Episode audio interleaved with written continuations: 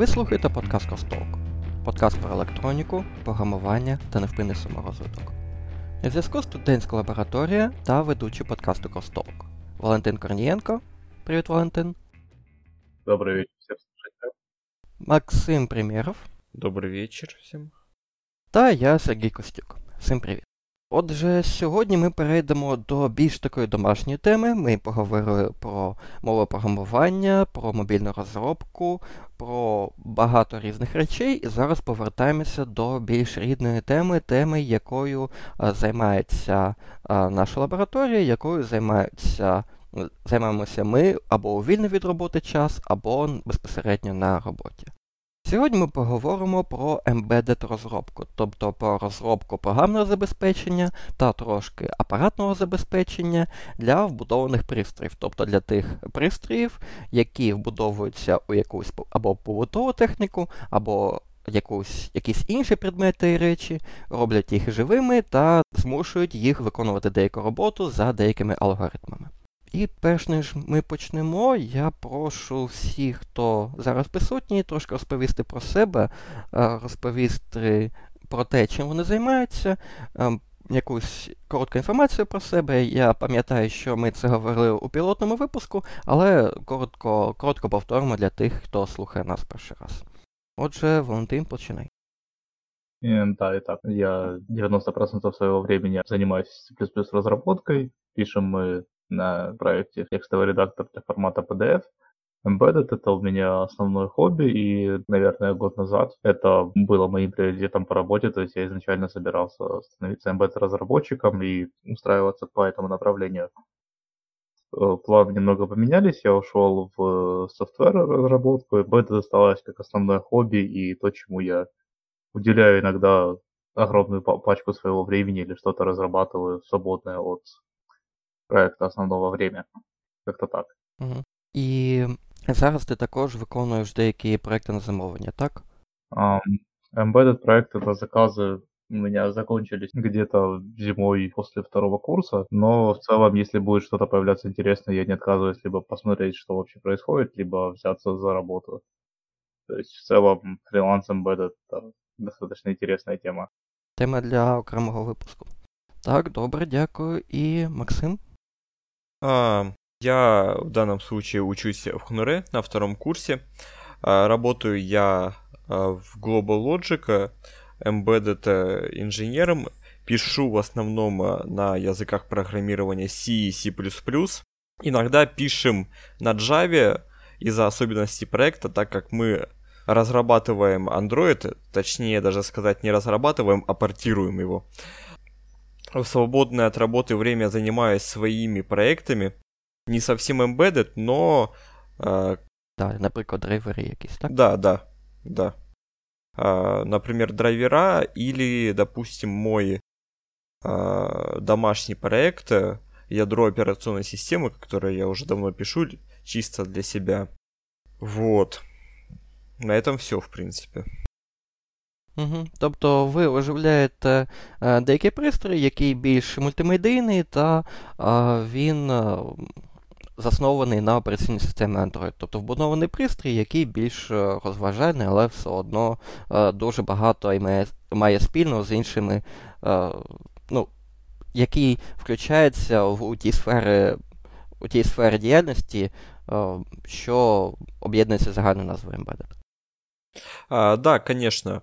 А, по, почему Android э, мы используем для мультимедийной системы? Потому что Android, он э, намного удобней э, в этом плане. Уже все готово, и нужно только портировать это все на наше железо, на нашу плату. Но, но а, система управления машиной, то, допустим, двигателем или там автопилот и все в таком духе, то, что очень важно при вождении, все работает на другой операційній системі, на Добре, дякую. І якщо говорити про мене, я займаюся також однією сфер, яку загалом називають embedded розробкою. В мене розробка трохи інша, сфера діяльності трохи інша.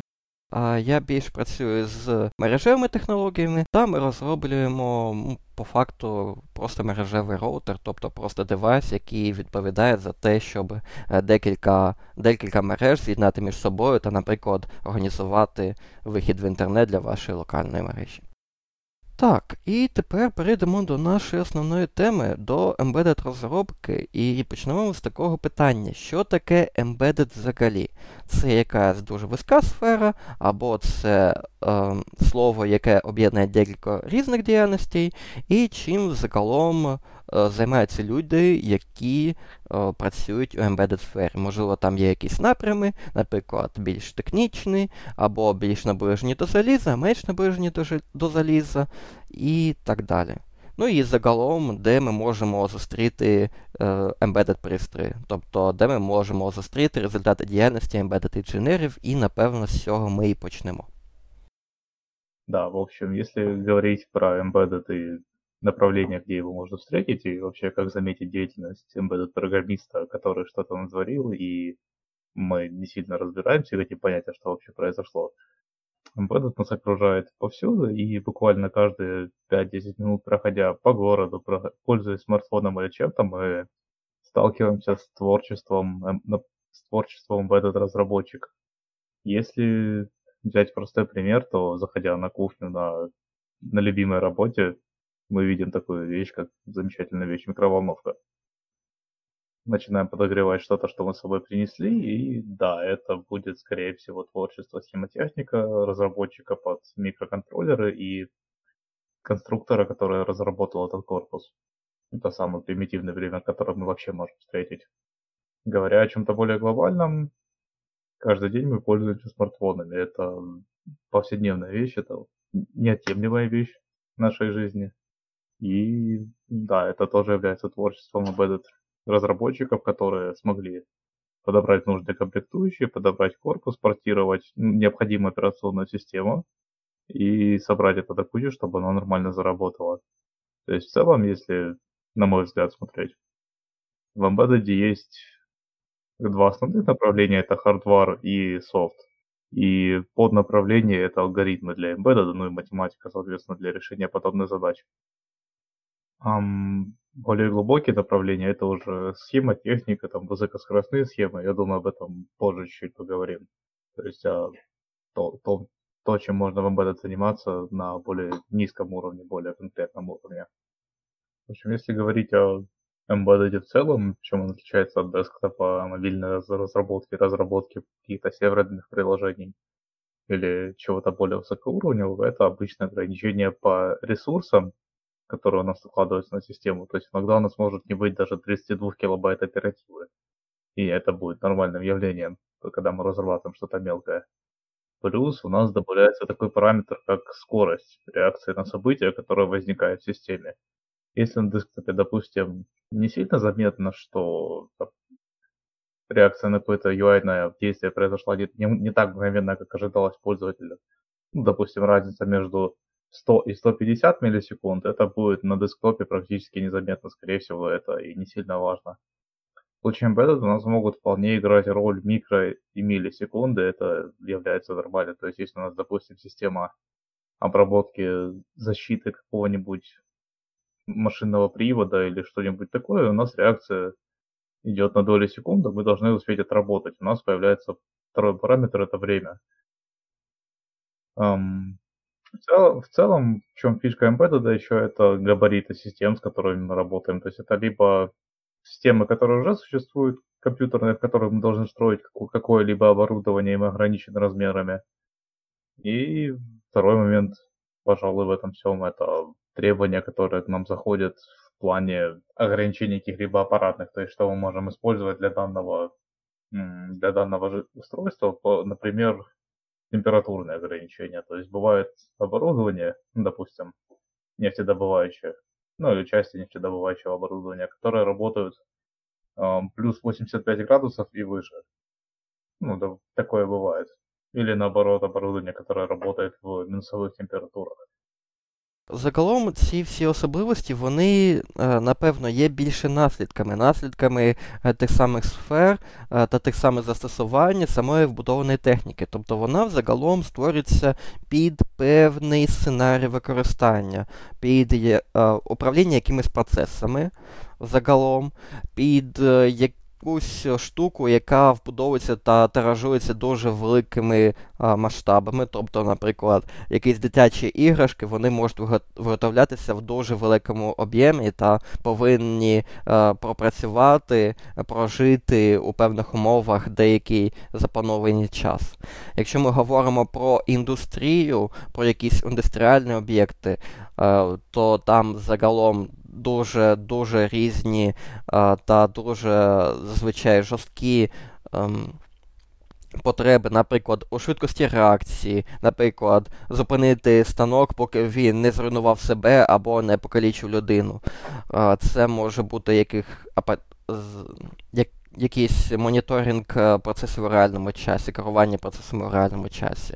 Це без е, безвідмовна робота, особливо у жорстких умовах, де заміна збійного компоненту може бути або коштувати дуже дорого, або бути е, небезпечною для людини. Тобто, якщо ми говоримо про embedded, зазвичай ми говоримо про те, що ми створюємо деякі спеціалізовані пристрої, спеціалізовані е, об'єкти, наприклад, або керування, або інші об'єкти, які повинні прослугувати обов'язково е, певний певний проміжок часу, які повинні бути достатньо дешевими для того, щоб е, виробництво цього, цих всіх об'єктів воно все ще було економічно доцільним, та вся ця затія була економічно доцільними. І вона повинна відповідати тим вимогам, які створюються тими умовами використання або умовами, що.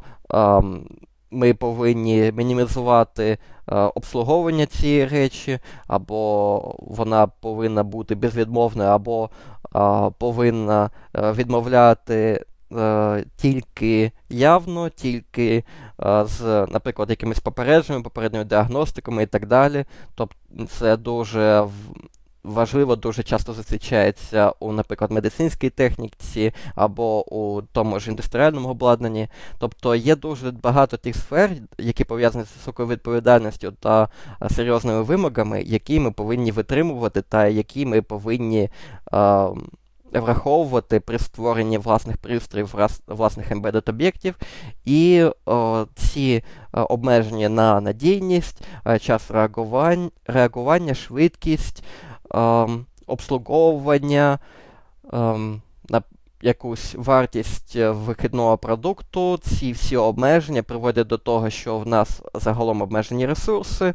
Е, ми завжди шукаємо е, об'єкт. Якусь платформу, апаратну платформу та програмну платформу, яка якнайкраще оптимізована для наших вимог для того, щоб витратити мінімальну кількість коштів та отримувати максимальний результат, для, та для того, щоб наш об'єкт працював максимально добре, стабільно і так далі у визначених умовах. Тобто ці всі обмеження, з якими стикаються embedded розробники, е, до чого ми зараз ще повернемось, ці обмеження більше зумовлені тим, як використовують embedded пристрої, е, де їх застосовують, та де вони повинні працювати, працювати е, або безвідмовно, або, наприклад, дуже просто замінятися та без якогось ризику для ну, загалом втрати або грошей, або здоров'я, або якісь інші шкоди. Так, у нас? У нас есть два варианта, как мы будем что-то разрабатывать. Вариант первый, если у нас нет сильных критичных требований по временным рамкам устройства, мы хотим получить полную мощность Linux в свои руки, то у нас есть возможность портировать или найти образ ядра, который нам нужен под целевую железку, под которую мы будем разрабатывать. То есть, если выделить направление как одно из направлений embedded разработки, можно выделить разработку под embedded Linux и портирование embedded Linux. Об этом может Максим рассказать подробнее. Второй вариант это bare metal, когда мы опускаемся на уровень регистров конкретного процессора, работаем непосредственно с ним. Тобто, в залежності від того, що ми бажаємо створити, ми або зупиняємося на якихось системах, які спеціалізовані, які більше підходять, наприклад, для мультимедіа, для обчислень, якогось контролю не зав'язаного, наприклад, на а, таймінги, які, наприклад, оброблення зображень у реальному часі. Для цього можна, наприклад, використовувати Linux або інші готові операційні системи та рішення. І в нас є bare metal, який більш е, заточений, більш оптимізований е, під конкретне використання і має зовсім інші вимоги і краще підходить, наприклад, для контролю в реальному часі. І далі я передаю слово вам. Давайте об Embedded Linux Максим расскажет. Ну, насчет Embedded Linux, тут есть очень хороший плюс. А, наиболее важный, почему, скорее всего, используют Linux, это потому что он open source. Поэтому его очень легко подстроить под разные виды микроконтроллеров, а, под разные требования, под разное количество памяти, а, мощности процессора и всего прочего. С помощью чего появляется такой эффект? Все потому, что архитектурно зависимые части Linux и все остальное, то есть э, то, что реализуется уже на готовом интерфейсе, который реализуется для каждой архитектуры э, уникально. То есть, допустим, для какого-то конкретного микроконтроллера вы можете реализовать э, интерфейс работы драйверов Linux под конкретно ваши требования и потом использовать, возможно, даже те же самые драйвера, которые вы будете, которые вы используете там на обычных системах, но под конкретно вашей архитектурой. То есть и плюс э, еще самый огромный плюс, опять же, то, что можно выкинуть а, практически все из Linux и сделать его очень легковесным и даже сделать э, подобие а, системы реального времени или даже полноценной системы реального времени. Угу. Ну, загалом Linux він більше спеціалізований для вбудованих комп'ютерів, тобто для тих речей, які займаються обчисленнями або графікою, або мультимедіа більшу частину власного часу, так? А, да, все из-за того, что Linux сам отказоустойчивый, и он может работать э, э, без перезагрузок на протяжении долгого периода времени и вполне себе хорошо чувствовать. Угу. А якщо ми кажемо про bare metal, чому, наприклад, чому, наприклад, ми хочемо використовувати Linux замість того, щоб е, просто взяти і написати прошивку під е, е, наше залізо? Ну, зрозуміло, що ми використовуємо деякі готові компоненти для того, щоб полегшити розробку. Але що саме нас цікавить у ядрі Linux та у операційних системах, які будуються на його основі? Ну, во-первых, начнем с того, что сам Linux это ядро. А чем занимается ядро операционной системы? Оно в первую очередь управляет вашей памятью, а, плани планирует ваши задачи и каким-то образом реагирует на события. Это, собственно, а, пожалуй, главные причины, почему используют, допустим, Linux или, допустим, другие какие-либо операционные системы, какие-то системы реального времени, вместо того, чтобы писать просто прошивку, раб, напрямую работать с, с регистрами.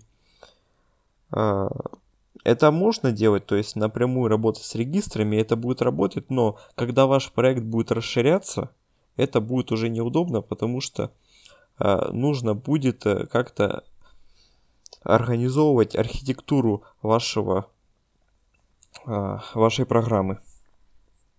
Linux уже предоставляет готовые инструменты, то есть менеджер памяти, планировщик, файловую систему и много других инструментов, которые будут упрощать работу с вашим железом и упрощать вообще разработку вашего проекта. Да, если мы говорим про Bare Metal, ну и зачем это вообще нужна разработка на уровне регистров, то здесь простым примером обычно служит а, любая носимая электроника, которую мы можем встретить в повседневной жизни. Самый такой, наверное, простой пример, который можно поймать, это всякие фитнес-браслеты, которые в последнее время вошли в наш обиход. Подобного рода девайсы содержат обычно в себе процессор, который выбирается единожды под устройство. Он должен быть дешевым, чтобы это устройство было дешевым по себестоимости и можно было хорошенько его продать. Плюс габариты. Процессоры, в которых можно, под которые можно портировать Linux, обычно это какая-то составная часть микрокомпьютера, и они уже имеют довольно-таки серьезные габариты. В случае устройств с барметалом, ну, микроконтроллер, под которым можем использовать барметал в стиле разработки, мы получаем опцию конфигурировать размеры нашего девайса в зависимости от того, какой корпус мы выбрали. И в целом достаточно редко можно встретить что-то размером больше, чем пару, ну, там, полтора на полтора сантиметра сам процессор. То есть обычно все идет меньше. За счет этого мы получаем выигрыш в размерах и плюс в где-то можно получить даже выигрыш в скорости работы. Угу. А в деяких випадках ми загалом а, не маємо змоги взяти якісь, якесь а, обладнання з достатньою швидкодією для того, щоб його впихнути у якийсь маленький корпус та організувати живлення від якоїсь маленької батареї на протязі дуже дуже дуже довгого часу. Наприклад, той самий браслет, фітнес-браслет може працювати е, цілий тиждень без е, підзаряджання. Да. Тобто, у відповідності з тим, як ми застосовуємо деякий об'єкт, деякий пристрій, ми обираємо або якусь е, систему, яка дозволяє нам робити більше е, з допомогою існуючих методів, або більш спеціалізовану е, систему, е, більш спеціалізовані бібліотеки і так далі, які нам краще дозволяють, наприклад, працювати з залізом. Краще використовувати його ресурси та взагалі запускатися на тому обладнанні, яке ми яке ми використовуємо. Добре, і тепер перейдемо до наступного питання.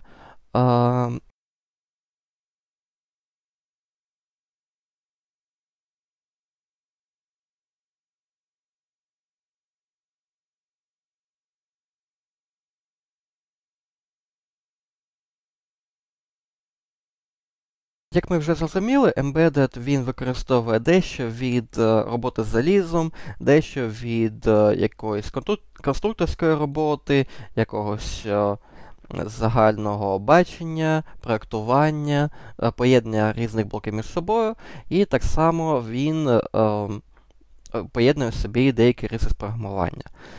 Що я зараз пропоную розібрати ці сфери загалом, тобто, що повинен знати або embedded розробник, або з якими сферами, е, дотичними сферами йому доводиться стикатися власноруч. Окей, да, наверное, тогда дальше обсудим, что должен знать embedded инженер-программист и, в принципе, в каких областях он должен разбираться. И рядышком здесь поговорим про составляющие embedded сферы, то есть это схемотехника, программирование под embedded и языки, которые используются около этой темы. Я думаю, начнем, в принципе, с областей знаний, которые необходимо увидеть и пощупать разработчику под embedded, ну и дальше по ходу дела будем смотреть, что еще есть. Ну, то есть в целом у нас в Embedded есть какие области? У нас есть область, это программирование под Embedded Linux. У нас есть обширная область, это Bare Metal. У нас есть отдельно софтвар, ну, условно говоря, софтвар и алгоритмы — это цифровая обработка сигнала, обработка изображений, видео. И есть еще у нас отдельно можно посвятить, не знаю, сколько выпусков на тему схемотехники, разработки под полис и вот эти области, которые связаны с больше с електронікою. Угу. Тобто, по-перше, embedded програміст він повинен пам'ятати, що він працює з залізом. Тобто він має мати деякі деякі навички роботи з залізом, він повинен знати якісь базові речі з того, як працює схемотехніка, наприклад, як працює там струм, напруга, як працюють різні компоненти та що може пойти не так. І він ці обмежені системи, або а, взагалі те, що він працює з деякою реальною річчю, реальною системою, йому доводиться це а, постійно пам'ятати. Чому? А, доволі часто, коли, наприклад, ця людина пише погане забезпечення, буває таке, що програмне забезпечення, наче написано правильно, але чомусь пристрій не працює. І навіть банально для відладки, для налагоджування того продукту, який створюється, програмісту необхідні якісь базові навички, які дозволять йому банально знайти, е, що в системі не працює, і чому повністю валідний, повністю правильний програмний код може не працювати на саме цій платформі. Тобто, коли ми маємо справу з реальною штукою, тут додається дуже багато цікавих особливостей, наприклад, там е, особливості ем, живлення, особливості. Особливості роботи самих процесорів, тобто ядер, обчислених ядер у мікроконтролерах або у безпосередньо процесорах. Тобто дуже багато а, е, потрібно а, тримати в голові якихось з таких е, маленьких речей, які можуть е, впливати на те, як працює твоя програма та як працює пристрій взагалі. Тобто базові знання схемотехніки, е, базові навички, базова можливість якось налагоджувати власний код, вона дуже корисна. Ну і також. Коли ми говоримо про розробку пристрою, загалом розробка програмного забезпечення та апаратного забезпечення вона йде паралельно, і в тебе є деякий спеціаліст, спеціаліст, який займається саме апаратним забезпеченням, якимись там мікросхемами, живленням, всім тим, щоб твій, твоя софтверна частина хоч якось запрацювала, і тобі потрібно з е, цією людиною розмовляти на більш-менш одній тій самій мові, більш-менш е, зручно та розуміти, е, про що, про що йде мова. Ну і програмування загалом, коли ми кажемо про Embedded Software Development, тобто про людей, які пишуть погане забезпечення під вбудовані пристрої, вони повинні знати так само програмування, якісь деякі парадигми програмування, але також пам'ятати про те, що у вас загалом найчастіше якась обмежена в ресурсах система, і вам потрібно пам'ятати про те, що можна робити в цій системі, а що не можна робити в цій системі. Тобто, наприклад, ті самі віртуальні функції та шаблони вони можуть загалом не підтримуватися користуйтеся тією платформою, під яку ви, ви розроблюєте. І навіть там якісь, тобто ті речі, які е, дуже добре полегшують е, цю саму розробку, вони інколи не підтримуються тією платформою, під якою ви пишете, і вам потрібно, наприклад, замість того, щоб писати якусь рекурсивну функцію, вам потрібно подумати, як менше використовувати стек, оператив, оперативну пам'ять і так далі. Тобто пам'ятати про ту платформу, про яку ви розроблюєте, і адаптувати е, власні парадигми програмування до цієї платформи. Ну і системотехніка. Тобто, загалом є якісь люди, які говорять, можливо, на початкових етапах роботи продукту над продуктом, говорять про те, як ця система загалом буде працювати, які там будуть модулі, компоненти, як вони будуть пов'язані між собою, та загалом набирає цю загальну, збирає цю загальну картину докупи та розписує, як, як це все буде працювати насправді. Ну і детальніше ми, напевно, розберемо у наступних темах. І якщо ми вже поговорили про те, що хтось е, це все початково планує, е, початково якось збирає докупи, то перейдемо, напевно, до якогось документу, який часто називається ТЗ, технічне завдання, в якому описується, що ми взагалі будемо створювати. Ну і перейдемо, напевно, до цієї теми. Тобто, хто вирішує, як повинен працювати пристрій, що він повинен виконувати, та хто вирішує, хто о, виконує ці початкові рішення, які компоненти будуть використовуватися у загальному сенсі, наприклад, який мікроконтролер, або система на кристалі, або якась інша платформа і так далі. Ну і якими критеріями керуються при виборі. Валент... Так, насчет ТЗ. Um, могу рассказать опыт из фриланса и опыт из моей недолгой работы embedded-разработчиком. Не знаю, что будет интереснее. Но могу, в принципе... Давай оба. Да. Um, так, в случае с фриланса у меня была задача запустить три драйвера для трех разных периферийных устройств. Они все должны были в итоге ставиться на один беспилотник. Э, ТЗ выглядело достаточно просто. Оно должно работать. То есть есть э, некоторые, некоторое представление человека, который хочет от тебя что-то. Твоя задача сделать так, чтобы ему все понравилось. Все понравилось обычно декларировалось в скайпе в виде такого небольшого списка туду, а вот хочу вот это, вот это, вот это, чтобы работало вот так, вот так, вот так. Особо каких-то прям жестоких уточнений по времени работы, по используемым интерфейсом, по каким-то аппаратным ограничениям не было. То есть задача была запустить. Это вполне нормально в мире embedded. Оно должно хотя бы заработать.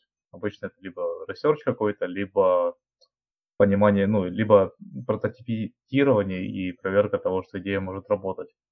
Из э, опыта работы моего как embedded разработчика обычно ТЗ декларируется в виде ТЗ-документа.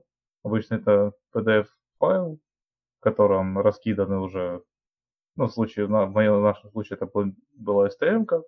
там уже раскиданы многие, какие, куда пины пойдут, на какую периферию. Имеется некая схема устройства, имеются примерно компоненты, которые будут использоваться, и накидан простой алгоритм того, как, как что должно между собой взаимодействовать, плюс накиданы некоторые тайминги. То есть, грубо говоря, что там запись настроек пользователя не должна быть дольше такого-то времени, реакция на такое-то событие должна быть там вот столько-то вот. И это все обычно задекларировано в табличке и как-то подписано, согласовано, и по этому плану обычно идет разработка. То есть здесь классический скрам или что-то подобное, ну, я не встречал, во всяком случае. Возможно, такое бывает. Но обычно записали, попробовали и начинается веселая, веселая разработка. Это из личного опыта. Угу. Ну, якщо ми говоримо про якусь медицину, то там дуже багато бюрократії, тобто усі ці список вимог, список якихось е, вимог на реакцію, на долю опромінювання або якісь е, базові cases, як повинні опрацьовуватися якісь ситуації, вони прописуються дуже детально і поробляться на початкових етапах розробки, тобто всі відповідальні такі сфери. опыта от ребят, которые работали на embedded проектах, обычно embedded проекты, ну, во всяком случае, в Украине, это разработка проекта под заказчика, и там ТЗ это обычно один-два листа хотелок, которые мы ожидаем от устройства. То есть это не огромные проекты. И, соответственно, бюрократических каких-то приколов обычно не было. То есть есть хотелка, есть сроки, есть список хотелок, есть какое-то бюджетное количество хотелок, есть список обязательных хотелок, список необязательных хотелок. И это все как-то задокументировано. Обычно как-то так все и происходит. Угу. Максим, а в тебе який досвід у цьому плані? Ось Валентин розповів про те, як е, йде процес розробки, з яким він стикався, а з яким процесом стикався ти, е, чи є якісь особливості, ну, як як це працює? Тобто, е, як ви розумієте, що вам необхідно робити, у яких, у якому форматі замовник вам присилає документацію, або або якимось чином говорять про те, як повинен працювати ваш пристрій, або що ви повинні зробити насправді. Для начала, допустим, у нас есть какие-то текущие проблемы, которые мы обговариваем с заказчиком, о которых он знает, и о которых он уже, соответственно, заплатил. То есть у нас есть какой-то список задач изначально, который мы должны сделать. То есть какие-то главные задачи, допустим, там э, абстрактно, если представить, допустим, э, сделать поддержку Bluetooth и всего прочего. Потом в процессе выполнения этих задач у нас могут появляться какие-то задачи, которые мешают нам выполнить конкретную задачу. То есть, чтобы их разрешить, мы проводим исследования и потом заказчику предлагаем решение. То есть мы его не сразу реализовываем, мы заказчику предлагаем, что вот э, есть такая вот проблема, и мы можем его, мы можем ее исправить. Но нам нужно, так скажем, ваше подтверждение. Если они подтверждают, так, таким образом они дают, по сути, нам деньги за то, что мы это выполним. на каждый месяц нам дается определенное количество, можно сказать, денег, которые мы можем потратить на наши задачи. Вот. И каждую задачу, опять же, мы обговариваем с заказчиком, он ее подтверждает, и после, и после того, как он ее подтвердит, ми начнемо над ній роботи. Угу. Ну і трохи із власного досвіду. А, В мене досвід а, загалом об'єднує те, що я тільки не почув. Загалом, коли ми говоримо про розробку та embedded розробку у тому числі, ми говоримо про те, що наш проект та той проект, той, наприклад, пристрій, який ми створюємо, робота над ним вона розділяється на декілька фаз. Тобто є деяка початкова робота, де, наприклад, цей е, пристрій взагалі створюється, замовляються деякі прототипи. Створюються деякі прототипи з використанням вже готових компонентів або якихось плат розробника. Потім е, одночасно одночасно з цим або до цього формується е, загальні, е, загальна ідея, тобто який пристрій буде створюватися, на якій платформі він буде працювати, створюються багатостраничні документи е, з. Можна сказати, це або пропозиція, або документація, або технічне завдання для того проєкту, який створюється, там описується. Як цей, на чому цей проект буде працювати, які обмеження, які потреби, вимоги, обов'язкові, менш обов'язкові, не обов'язкові і так далі. І після цього вже починається розробка, починається якесь формування початкових задач, і розділяється робота на групи, розділяється робота, наприклад, хтось там займається створенням апаратного забезпечення, хтось у цей самий час пише програмне забезпечення, і потім через деякий час наступають інші моменти, а, інші стадії, як, наприклад, після того, як продукт вже випущений, а, мож, йдуть стадії або там подальші, подальшого розвитку, розробки, створення нових фіч. Потім оновлення, наприклад, прошивки девайсу, додання нової функціональності, або підтримка виправлення багів, тестування і так далі. Тобто зараз а, додаються нова функціональність до нашого девайсу, а також а, зараз вже починається робота над якимись новими девайсами. А, в нас є прототипи, створені, виготовлені, і ми на, з використанням цих прототипів починаємо роботу над новими девайсами, і починається вже новий проект з новою, наприклад, документацією, завданнями, перевикористанням якогось коду, який вже був, і так далі. Так, і перейдемо до наступної теми. Як ми вже сказали, після створення технічного завдання, після того, як обговориться, як взагалі буде працювати пристрій, починається активна робота. І коли починається активна робота, загалом кажуть про те, що розробники програмного забезпечення та апаратного забезпечення вони працюють в паралель. Тобто Наприклад, програмісти можуть можуть працювати не, не над фінальною ревізією е, якогось пристрою, плати і так далі. Вони працюють е, з використанням деяких прототипів, а ще до цього вони використовують деякі готові плати, пристрої, так назв, так звані development boards, тобто плати розробника, якісь готові пристрої, які поставляються виробником апаратного забезпечення, наприклад, виробником процесора, який використовується в нашому пристрої, і якийсь базовий софт збирається, пишеться паралельно з тим, як залізо готується до власного релізу.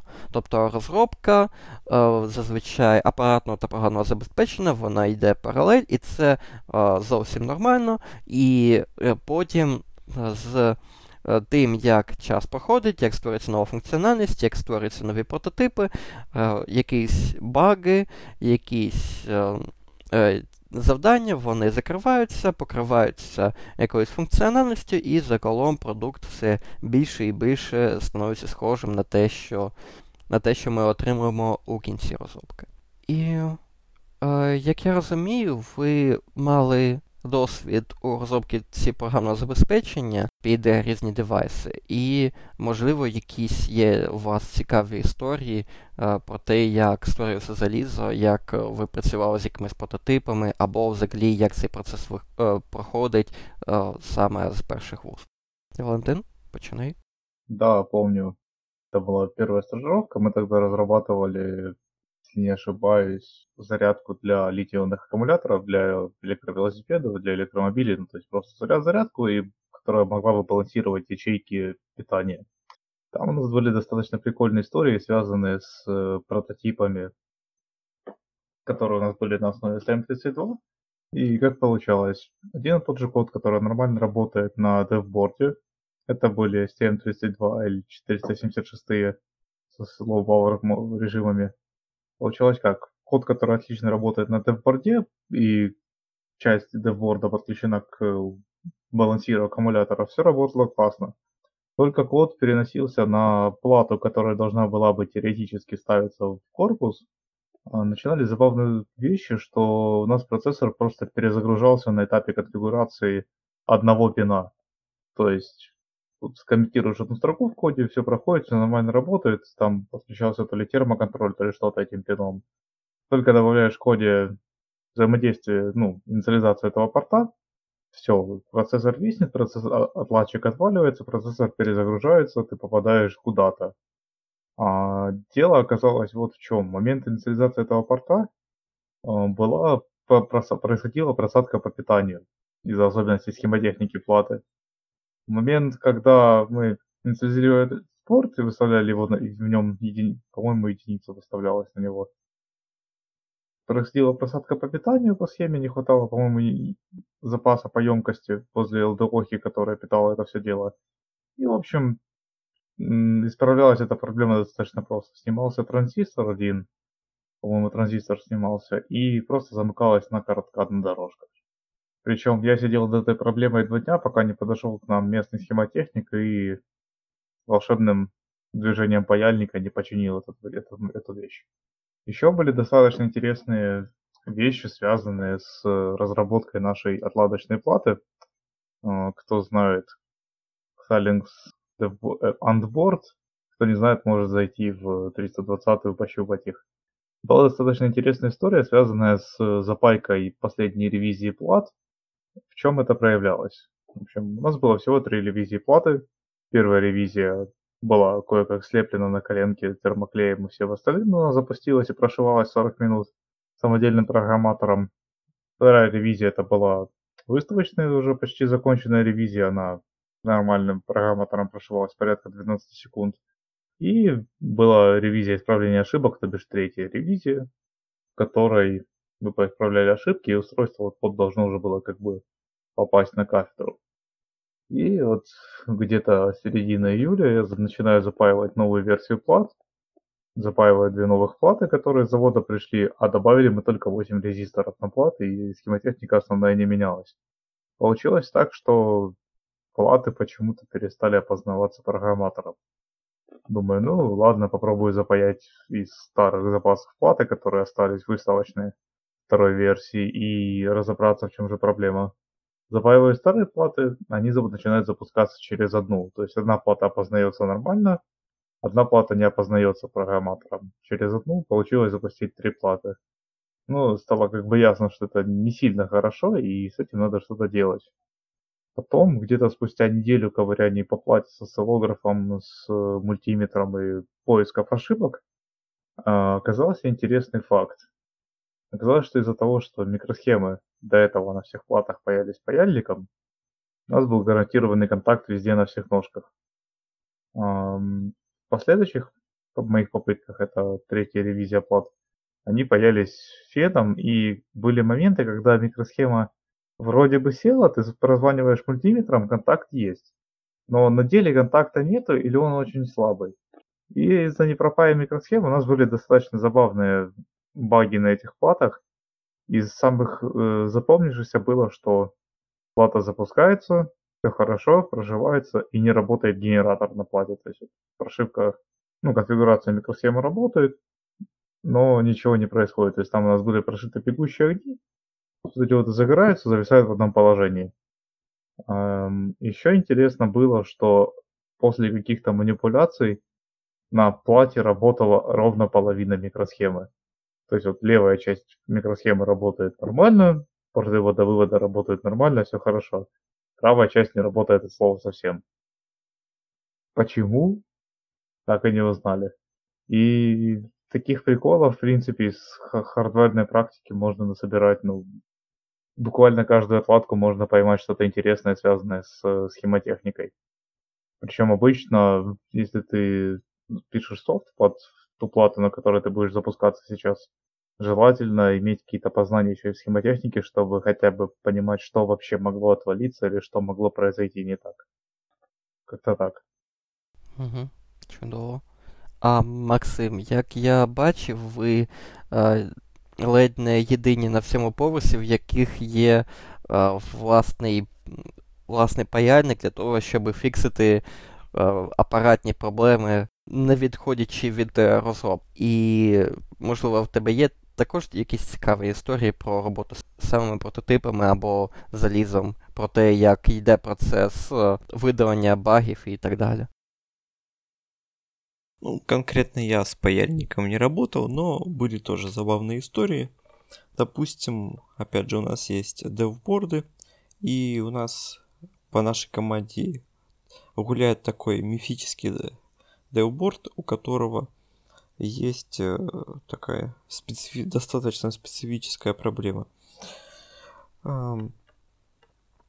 А, дело в том, что после перезагрузки а, во время запуска Linux у нее могут отваливаться некоторые шины и 2C. А, и чтобы они починились, ее нужно выдернуть из питания на несколько секунд, подождать, пока разрядятся все конденсаторы, и только по потом ее включить, и она может заработать. Такие проблемы могут с ней произойти и во время работы самой платы. Почему так происходит, еще до сих пор никто не понял. Вот. А, дальше есть, ну, это одна из таких проблем, это аппаратная проблема, какие-то недочеты. Есть еще проблемы, когда вы разрабатываете под какую-то платформу, это у нас так есть, а, допустим, у вас есть какая-то плата, на ней есть какие-то компоненты, допустим, там какие-то регистры, там какие-то микросхемы для, для управления питанием. А, одна из таких микросхем для управления питанием стоит у нас, и у нее проприетарная документация и проприетарная схемотехника. В чем проблема? В том, что когда, допустим, я решал одну из задач, а, опять же, на уровне ядра, мне нужно было исправить одну проблему в драйвере, которая непосредственно связана с этой микросхемой. Но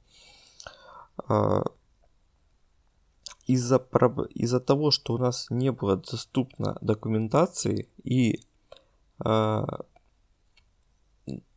вообще какой-либо информации о внутреннем устройстве этой маленькой микросхемки, приходилось э, пользоваться каким, какими-то обходными путями, э, пользоваться можно сказать, костылями, чтобы исправить конкретную проблему.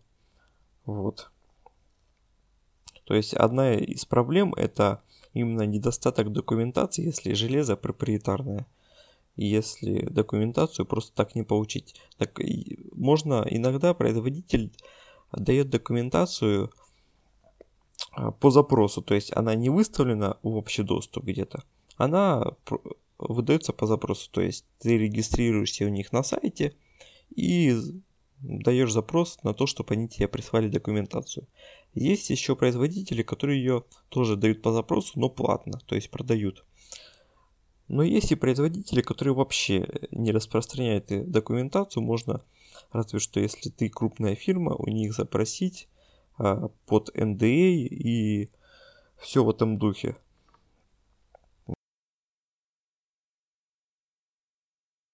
Угу. Тобто насправді розробка йде, розробка заліза насправді йде паралельно з розробкою програмного забезпечення, і через це вилізають най, найцікавіші, найдивніші баги, які тільки можуть бути. Да, да.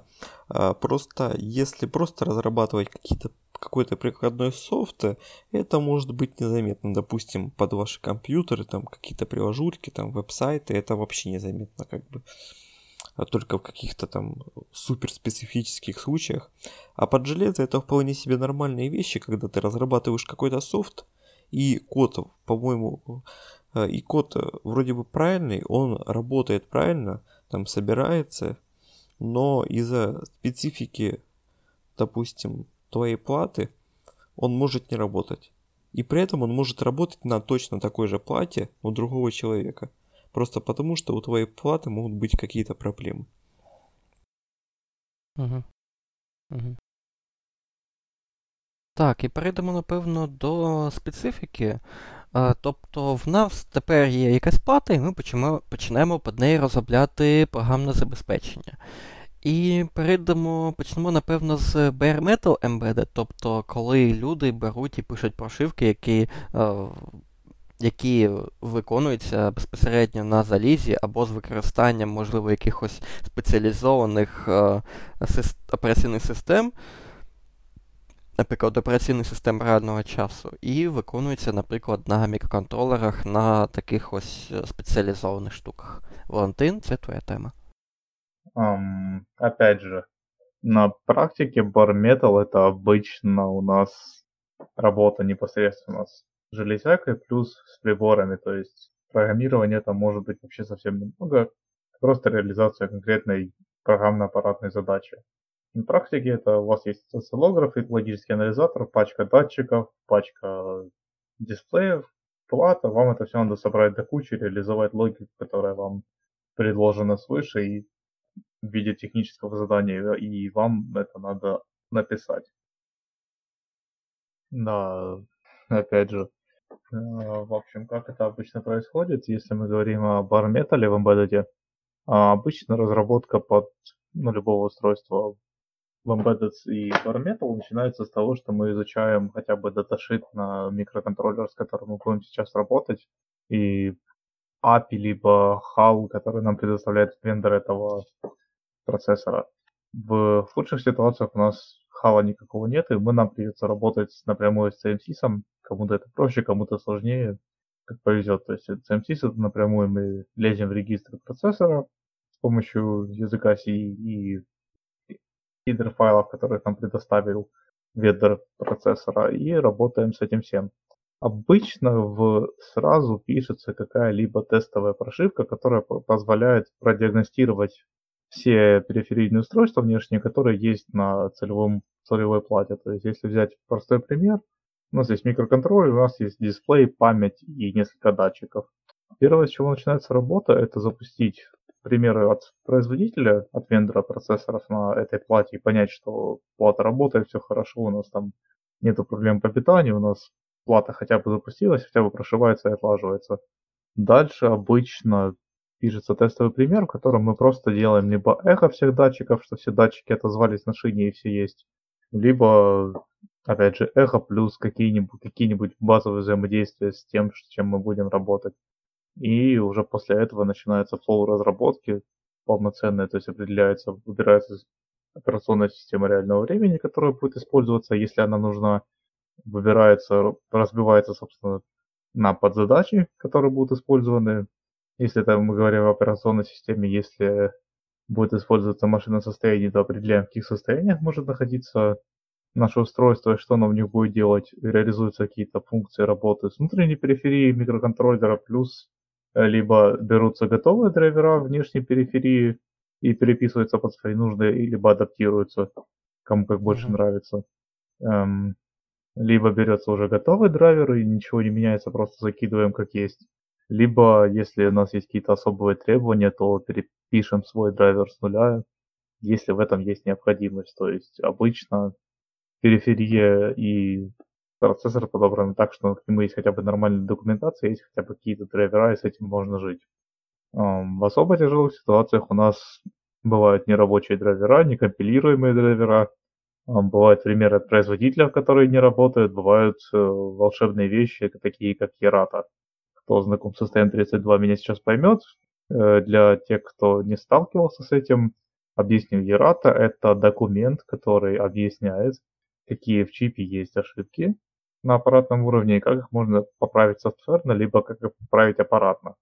В случае с STM32 очень хорошо знакомый образец такого опуса, который был выпущен в промышленность, это категорически классно работающая шина i2C на F1 семействе процессоров. Шина, которая i2C, она в принципе не сильно высокоскоростная шина, то есть там до 400 кГц по ней можно гонять данные от силы. Ну, частота шины 400 кГц. Но особенностью было то, что шина запускалась примерно по фазе Луны, и способов, ну там в Ерате был описан способ перезагрузки шины и вывода ее из состояния, в котором она повисла, там что-то было порядка 20 шагов, которые надо у себя в прошивке воспроизвести, если что-то с шиной пошло не так. И обычно Ерата может там быть 30-40 страниц, в которые можно вник, вникать довольно долго. То есть, когда вы делаете что-то для embedded, у вас помимо своих ошибок, которые могли допустить там по незнанию языка, по каким-то проблемам с особенностями синтаксиса, с особенностями компилятора. Можно банально попасть еще в проблемы с конкретным чипом, с конкретной периферией, с конкретным, конкретной особенностью работы кристалла, с которым вы сейчас взаимодействуете, это будет вполне нормально. То есть можно так довольно интересно попасть. Из э, сред разработки обычно используют, есть у вас несколько вариантов. Первое это среды, которые поставляются вендором процессоров. Обычно это портированный Eclipse под что-то. То есть в случае Texas Instruments это, не помню как среда называется, это, по-моему, что-то портированное с Eclipse. Um, в случае STM это Atollic Studio и STM 32 Studio. Там вроде были какие-то изменения в недавнем времени. Либо вариант собираемся как раз платформенными тулзами и изучаем, что такое CMake. І ARM, GNU, non-YADI toolset. Угу. Бувають різні тулсети, і це загалом залежить від виробника того апаратного забезпечення, з яким ти маєш справу. Тобто у ARM, у процесорів на основі ARM загалом дуже добре з якимись середовищами, середовищами розробки. Це або Eclipse, або якась, якесь інше середовище з підтримкою GCC відкритого компілятора, або якісь е, інші середовища, які, е, можливо, коштують більше, або там більш спеціалізовані, або просто випускаються розробником апаратного забезпечення. І деякі спеціалізовані платформи там є тільки одна або дві. Е, два тулкіти, тобто середовище програмування, плюс е, компілятор, плюс якісь такі речі. І тобі не, у тебе не дуже багато вибору. Тобто це відрізняється від е, платформи до платформи. А, хотел бы еще кое-что добавить. Есть отдельная область разработки под embedded, ну и в целом embedded разработки. Это обработка сигналов, обработка видео, ну, то есть работа с какими- какими-либо сигналами в одно-, двух-, трехмерном представлении. Под это дело используются спецпроцессоры, то бишь DSP, DSP процессоры, либо FPGA, если надо какую-то кастомную обработку реализовать. И вот в чем фишка, допустим, от Analog Devices процессоры, которые выходят под них, есть компилятор Blackfin. И у вас особо выбора нету, чем вы можете собираться и чем разрабатывать. То есть у вас есть компилятор, у вас есть среда, а ни в чем другом вы работать просто с этими процессорами не сможете, потому что вендор сказал, что вот мы поддерживаем только это. То есть может возникнуть вполне ситуация, что вы станете, если вам надо решить какую-то узкоспециализированную задачу, то вполне возможно, что придется это делать в какой-нибудь а, вам до сего момента неизвестной среде разработки с каким-то компилятором, который был кем-то когда-то написан. Скорее всего, о котором вы даже не слышали и который умеет собирать конструкции языковые, которые вы совсем не ожидали, что они будут компилироваться где-то в другом месте. Так что такое тоже бывает. Угу. Тобто е, ще різні виробники апаратного забезпечення у своїх толкітах вони можуть е, напряму змінювати мову програмування, додавати свої конструкції або навпаки обмеження на той код, який ти можеш виконувати. Да, это вполне нормальное дело. Бывает такое, что производитель может продавать камни нормально, ну то есть они доступны для свободной продажи, но любая документация распространяется только под НДА или является платной. А Если не ошибаюсь, так и делают Allwinner, который в Raspberry Pi ставит, и насколько я слышал, документации по Allwinner нормальной нет. А, Брод, Бродком. Бродком в Raspberry Pi, так, там дуже багато проблем з документацією. В Alwinner це вони використовуються в усяких китайських платах, і там трош, трошки простіше. То есть на NXP Texas Instruments они без проблем выдавали документацию. STM, она в принципе в открытом доступе вся ходит. На самом деле у Alwinner вполне себе документация в открытом доступе. Просто у нас, допустим, процессоры на H4 процессоре, и у Alwinner у некоторых тоже есть H3.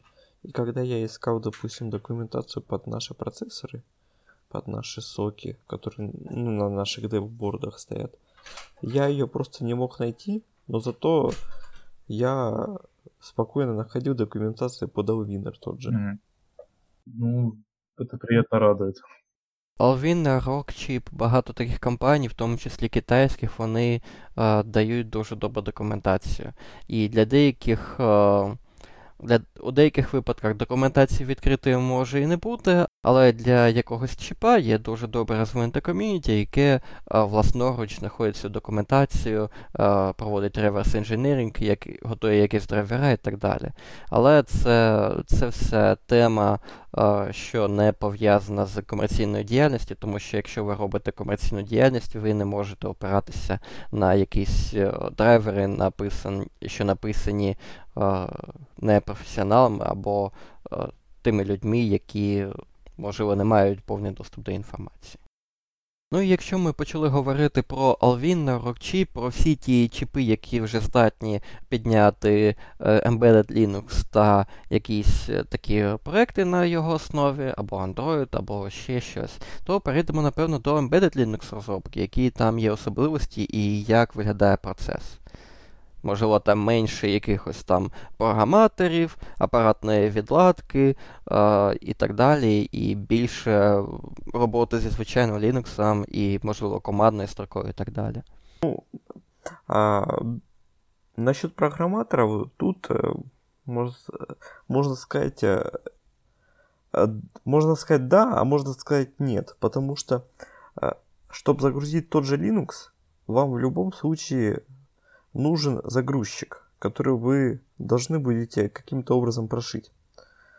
Э, На современных платах, которые там используют Linux, на таких как- каких-то крупных, э, а, Этот загрузчик, в принципе, прошивается просто по а, последовательному порту и все. Без каких-либо сложностей. А, а, Обычно для тех же ARM процессоров обычно используют загрузчик, называется U-boot.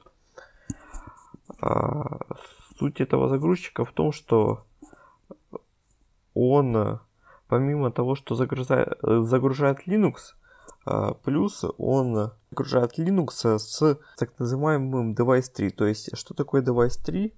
Это такие файлы, в которых вы описываете, по сути, все ваше оборудование, а, пины, а, периферию и все, все прочее, с чем будете вы работать. То есть, начиная от процессора, вы там описываете, заканчивая до заканчивая самим, самой периферией. Или устройствами, которые там теоретически могут быть вообще. Вот. А дальше все сводится к тому, что обычно просто каким-то скриптом или просто вручную копируете сам образ Linux на какой-то накопитель, возможно, это какую-то внутреннюю память, если у платы она имеется, или просто на флеш-память, если, опять же, есть слот для нее. После этого идет... а После этого, когда вы запускаете плату, сразу запускается тот же загрузчик, и он уже будет запускать ваш Linux с, с вашим device 3, который э, со- сообщит, э, то есть даже не сообщит, Linux будет читать ваш device 3, и на основе этой информации он будет конфигурировать все свои драйвера для всей периферии. э, И, собственно, загружать ядро. А, В обычных компьютерах на основе, ну, на архитектуре x86 этим занимается BIOS. То есть Linux э, у него спрашивает о оборудовании, и он предоставляет ему информацию. Но так, э, ну, BIOS это по сути тот же загрузчик, э, который загружает все остальное, верхний, верхний уровень. а, И, и инициализирует оборудование. А у нас загрузчик э, нужно прошить отдельно и, пос, и только после этого уже э, прошить сам Linux. И Linux уже будет брать э, информацию не из какого-то BIOS или из, чего, из чего-то прочего. Он просто будет э, парсить э, файл, который будет находиться у вас на, загрузоч, на загрузочном разделе і на основі цієї інформації конфігурувати всі устройства і драйвера. Угу. Тобто, коли ми говоримо про Linux розробку, е, ми можемо також сказати таку річ, що е, в нас е, є частина, яка безпосередньо працює з обладнанням, Device 3, е, загрузчик, якісь модулі ядра, драйвера і так далі. А коли ця вся машинерія вже працює, то програми, які виконуються, це практично ну, з деякими, звичайно, омовленнями. Е, Це практично звичайні програми й для лінуксового комп'ютера, для лінуксового пристрою. Так? Ну, так оно и есть. По сути, э, вы уже разрабатываете, можно сказать, э, прикладные программы, но не совсем. Опять же, это называется embedded software, то есть э, вы разрабатываете обычные программки под операционную систему, но все равно вы должны учитывать тот факт, что вы разрабатываете под э, э, какую под какую-то плату с ограниченными ресурсами, и вы должны это учитывать в своей программе. Плюс, э, скорее всего, вам придется работать в своих программах э, со специфическими драйверами, которые могут э, быть только лишь для вашего для вашей платы и возможно эта же программа не будет э, работать на других каких-то платформах на Linux. Добре, і якщо подивитися, наприклад, на проект, який в мене, то є, в нас також є якась частина, яка працює безпосередньо з обладнанням, е, якась частина, е, яка е, потребує е, безпосередньої роботи з якимись даташитами, з якоюсь додатковою інформацією, написання якихось драйверів і так далі, для того, щоб цей, це все залізо загалом запрацювало, для того, щоб був якийсь інтерфейс комунікації з цим залізом. А коли цей вже е, базовий, е, базовий шар підтримки заліза він готовий, після Після цього а, ми просто пишемо звичайні програми, які або комуніціюють е, з драйверами, або там включають-виключають деяке обладнання, переводять його у різні режими за допомогою цих самих драйверів, за допомогою команд з цими самими драйверами, і безпосередньо працюють з Linux. Тобто е, у нашому випадку налаштовують е, параметри роботи якихось тих самих пристроїв, наприклад, е, модему бездротового зв'язку, як, наприклад, налаштовують якісь мережеві пристрої, контролери, е, маршрути проходження трафіку, е, опції роботи самого ядра Linux, якісь додаткові утиліти системні запускають і так далі. Тобто е, після того, як сформований базовий шар, то далі розробка під Embedded Linux вона може не сильно відрізнятися від розробки під звичайний Linux, тільки інший процесор, інші драйвера, безпосередньо дуже тісне дуже тісна взаємодія з ядром, драйверами і так далі. Тобто особливості під Embedded є, але якщо подивитися загалом якось зверху, то можуть використовуватися ті самі мови програмування та ті самі підходи, що і на звичайних комп'ютерах та серверах. Так, і тепер ми перейдемо до останньої теми на сьогодні. Е, поради для новачків. Кожен з нас працював у різних сферах і працював з різним обладнанням, з різними проектами і так далі.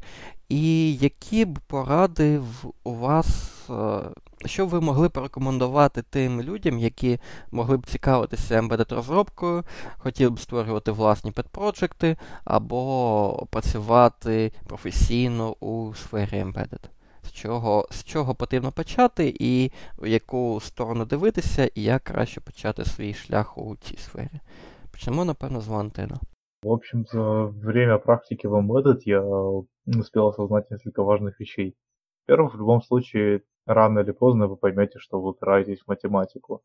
В такие разделы, как линейная алгебра, аналитическая геометрия, они вам все равно рано или поздно дадут о себе напоминать.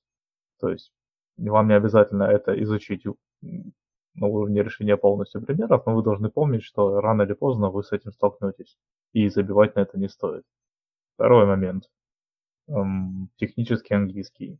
Вы должны уметь читать документацию, чтобы читать форумы, читать даташиты, читать э, ритми в репозиториях, в принципе, владеть английским, с которым вы сможете работать. Третий момент понимать, изучить общие принципы работы какой-то из архитектур, с которыми вы столкнетесь. То есть, если вы выбираете, допустим, первую архитектуру, которую вы будете пробовать, это ARM Cortex, изучите, как она работает, почитайте книги, поймите, как она работает на низком уровне, на уровне регистров, на уровне, можно подняться выше, на уровне CMTIS, как вы можете работать с микроконтроллерами этого уровня. Третий, третий, четвертый момент – определились э, с областью embedded, в которой вы хотите развиваться. То есть все вы охватить в любом случае не сможете. Там области они где-то похожи, но в целом они при углублении они, вы поймете, что они сильно отличаются. То есть если вам интересно больше реал-тайм обработка звука, займитесь ей и развивайтесь в этом направлении. Если вы понимаете, что вам ближе разработка силовой электроники, развивайтесь в этом направлении, изучайте, как работают преобразователи тока, преобразователи напряжения, как блоки питания импульсные строятся, в таком роде вопросы. А если вам интересна разработка носимой электроники, смотрите гайды по дизайну, смотрите, как обеспечить низкое энергопотребление, смотрите, как, смотрите, изучайте, как можно уменьшить размеры устройства, которое вы проектируете, и изучайте схемотехнику. Если вы чувствуете, что вам ближе разработка высокоскоростных схем, вы хотите поработать с плиз, с э, камерами, матрицами, всем, всей кухней, которая должна обрабатывать большие потоки данных, то изучайте языки описания аппаратуры. Это во-первых. Во-вторых, примерно почитайте схемотехнику высокоскоростных систем. Это луж черной магии. Там, по-моему, два или три тома этой книги существует. Можно погуглить, оно прекрасно гуглится, есть переведенное на русский язык. По-моему, пятый по счету момент. Если вы чувствуете, что вам нравится разработка печатных плат, то изучите гайды по трассировке, попробуйте разработать что-то свое, заказать и спаять. То есть проникнитесь духом производства какого-либо девайса от начала, то бишь от идеи и до конца до реализации, когда вы держите в руках готовое устройство или прототип устройства, и вы отлаживаете его, разбираетесь с ним. То есть пройдите полный цикл проектирования устройства. Это где-то может быть сложно, кому-то может быть легко, но в целом это обещает быть интересным и полезным в плане опыта. Не помню, какой по счету момент, но э, не бояться сложных вещей и пытаться углубляться в них. То есть э, есть люди, которые советуют стартовать в Embedded и пользоваться Arduino при этом. Честно говоря, я бы не стал этого советовать. Объясняю почему. Вы получаете слишком большой уровень абстракции сначала, и потом очень сложно опуститься вниз. Может быть. Um, может дойти до того, что вы слишком, вы не понимаете, как работает ваш код. То есть на базовых этапах в Embedded важно понимать, что именно происходит на этом участке кода, почему он так происходит, и во что это теоретически может хотя бы скомпилироваться, или опасно это выполнение, ну, опасно ли это строчка кода или нет. Все должны это понимать, как должны отстреливать. Из общих знаний, которые пригодятся в любом случае, в какой бы области ни работали, это знание C, плюсы или Rust это на ваше усмотрение, то есть обычно, ну, подавляющее большинство MBD пишется сейчас на C. Uh, на плюсах uh, меньшая часть, но имеет место, Rust он развивается, пока не могу ничего по этому поводу сказать. Третий момент. Схемотехника базовая, то есть понимание, как работает транзистор, резистор, конденсатор, дроссель, зачем нужно ЛДО, зачем нужно повышатели напряжения, как это все на схеме может хотя бы примерно выглядеть и какие, какие там допустимые температурные режимы работы схемы, то есть в таком роде базовые вещи, связанные с электроникой, схемотехникой. И еще из общих элементов стоит изучить инструменты работ, ну, как работать с приборами, которые у вас есть на столе, чтобы не бояться включить осциллограф и понимать, что такое развертка, синхронизация и три, триггеры по какому фронту. И изучить инструменты, которые помогут вам как разработчику, если вы выбираете софтварную сторону. Это а, кроссплатформенные инструменты разработки, то есть если вы выбираете там CMake или что-то в этом роде для проектов. Conan, пакетный менеджер, если вам нужны какие-то библиотеки в таком роде. Изучить, как работает система Continuous Integration, если вы собираетесь ваш проект развивать в какой-то степени более серьезную ну, или монетизировать его в каком-то виде, понять, что вам нужен постоянно работающая версия вашего продукта. И изучить, что такое система контроля версий, как с ними взаимодействовать, как с ними работать. Тут же рядышком где-то стоит положить э, софт, который можно изучить как embedded разработчику. Это саппер, который упрощает жизнь. Um, из бесплатных вариантов могу посоветовать KiCad для трассировки плат. Он в целом покрывает 90% задач, которые у вас будут возникать первое время. Я думаю, как так. Якось так узагальнювати, то для того, щоб почати розробку Embedded, то ем, краще почати робити власні проекти, е, подивитися, що таке залізо, як працює залізо. Якщо починати е, роботу над, наприклад, вас зацікавили мікроконтролери, е, потрібно розібратися спочатку з тим, як мікроконтролери працюють, і потім вже е, додавати, нашаровувати якісь там бібліотеки, якісь там абстракції і так далі. Тобто спочатку е, зрозуміти, які є обмеження вашого пристрою, як працює взагалі пристрій під назвою мікроконтролер, а далі вже додавати якісь утиліти, операційні системи реального часу, якісь інші речі, які покращують Е, ваш е, досвід програмування та спрощують написання цього коду. Ну і також утиліти, також інструменти для налагоджування, е, інструменти для того, щоб створити власне залізо і так далі, тобто власні хобі-проекти, які залучають цей спектр тих речей, які використовуються у продакшені. Ну, іменно так. І, можливо, в тебе які, є якісь поради стосовно курсів, книжок і так далі, щоб подивитися, зацікавитися, обрати собі більш детальну сферу і так далі. Усі посилання будуть прикріплені в описі до цього запису. Um, так, если говорить о курсах um, по языку C. Язык C это классика Керниган Ричи. Книга отличная, это по сути описывает, как пишется стандартная библиотека языка C, и на этом построено повествование книги. Если по плюсам, то советую курсы на степике посмотреть. Обязательно там два курса, Advanced и обычный курс. Оба отличные, отличная подача материала, все очень неплохо. Из книжек Accelerated C++, это если вы начинающий разработчик, если хотите продвинуться глубже, это Мейерс, Энтони Уильямс и прочие ребята, связанные с глубоким, глубокой разработкой на C++, то есть залезание в недра языка. В плане схемотехники, по-моему, был Харрис и Хоровиц и Хилл и Харрис и Харрис. Почему-то такие двойные фамилии в голове всплывают. Это, по-моему, связано с схемотехникой или HDL, если не ошибаюсь. Плюс по общей литературе Таненбаума очень советую почитать. Таненбаум архитектура компьютеров это просто прекрасная вещь. И, по-моему, была книга, недавно вышло дополнение по архитектуре компьютеров, а, по архитектуре компьютеров ARM. То есть там две части книги. Да, я не ошибся, книга, книга автора мужа и жена Харриса Харрис, цифровая схемотехника архитектуры компьютера, дополнение по архитектуре ARM, и от них же первое издание это просто архитектура компьютера. Вот как-то так, по обработке сигналов это SATA, потом уже можно отодвигаться дальше в сторону, куда больше станет интересно. По обработке изображений а, могу скинуть после подкаста или где-то прикрепить название книги по обработке изображений. Там достаточно неплохо алгоритмы описаны математически. По линейной алгебре то же самое, в принципе. Могу прикрепить книжку или ссылку на свой Google диск на, на усмотрение Сергея, как будет удобнее. Ну, подивимося. А, і в тебе була й, е, книга по ARM, по Halo і так далі. А, да, по ARM есть книга «Архитектура Cortex, M, Cortex M3».